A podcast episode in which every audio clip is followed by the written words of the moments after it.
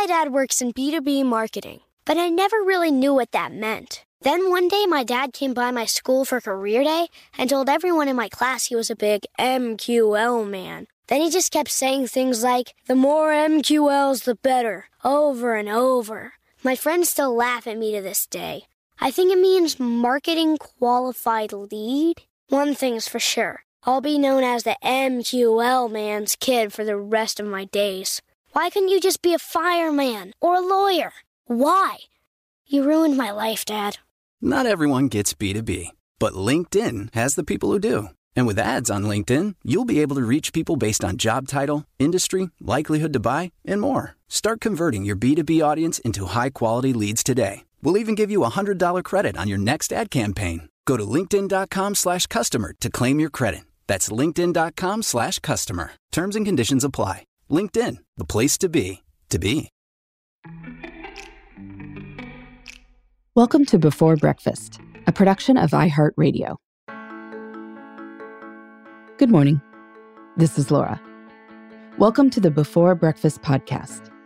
Today's tip is to use polite questions as a way to nudge people to reconsider things. Many of us are working and doing life differently these days. This is an opportunity to challenge long held assumptions. Asking subversive but polite questions is a good way to inch this process along. I was thinking of this topic while reading Michelle King's new book, The Fix, which is about the barriers women often face while building their careers. King, who is the director of inclusion at Netflix, mentioned that as her husband gained awareness about these issues, he didn't start walking around with protest signs at the office. Instead, he started asking why things were as they were. For instance, when a manager mentioned that a woman on his team probably shouldn't get promoted because she was getting married soon, he asked why that was.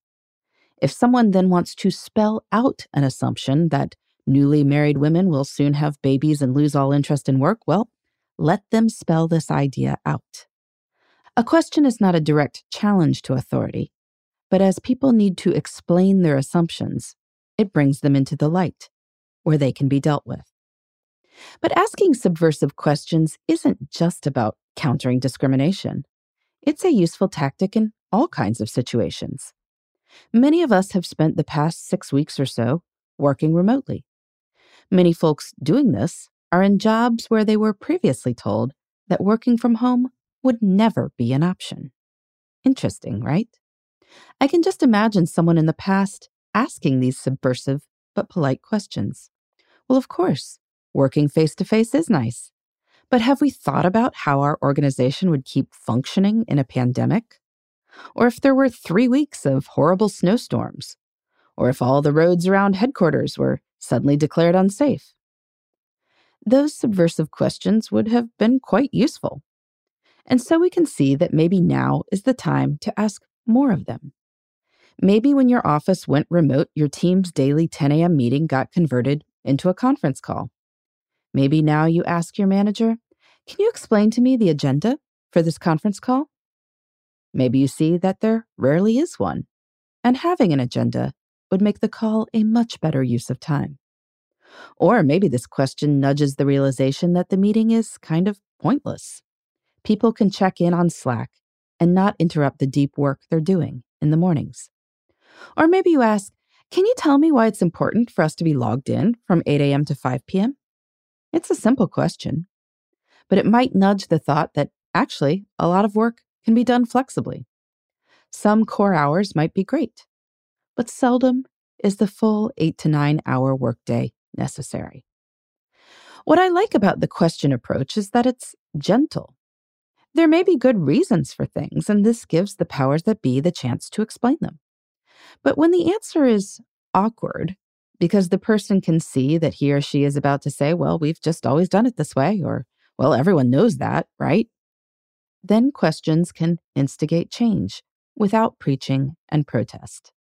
And since we do all have to keep working together, it's best to make allies rather than enemies. In the meantime, this is Laura. Thanks for listening, and here's to making the most of our time.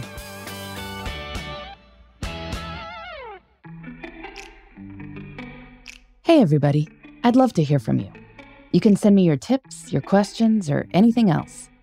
Just connect with me on Twitter, Facebook, and Instagram at Before Breakfast Pod. That's B E, the number four, then breakfast, P O D. You can also shoot me an email at beforebreakfastpodcast at iheartmedia.com. That before breakfast is spelled out with all the letters.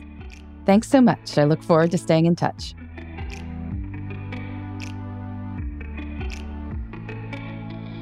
Before Breakfast is a production of iHeartRadio. For more podcasts from iHeartRadio, visit the iHeartRadio app, Apple Podcasts, or wherever you listen to your favorite shows.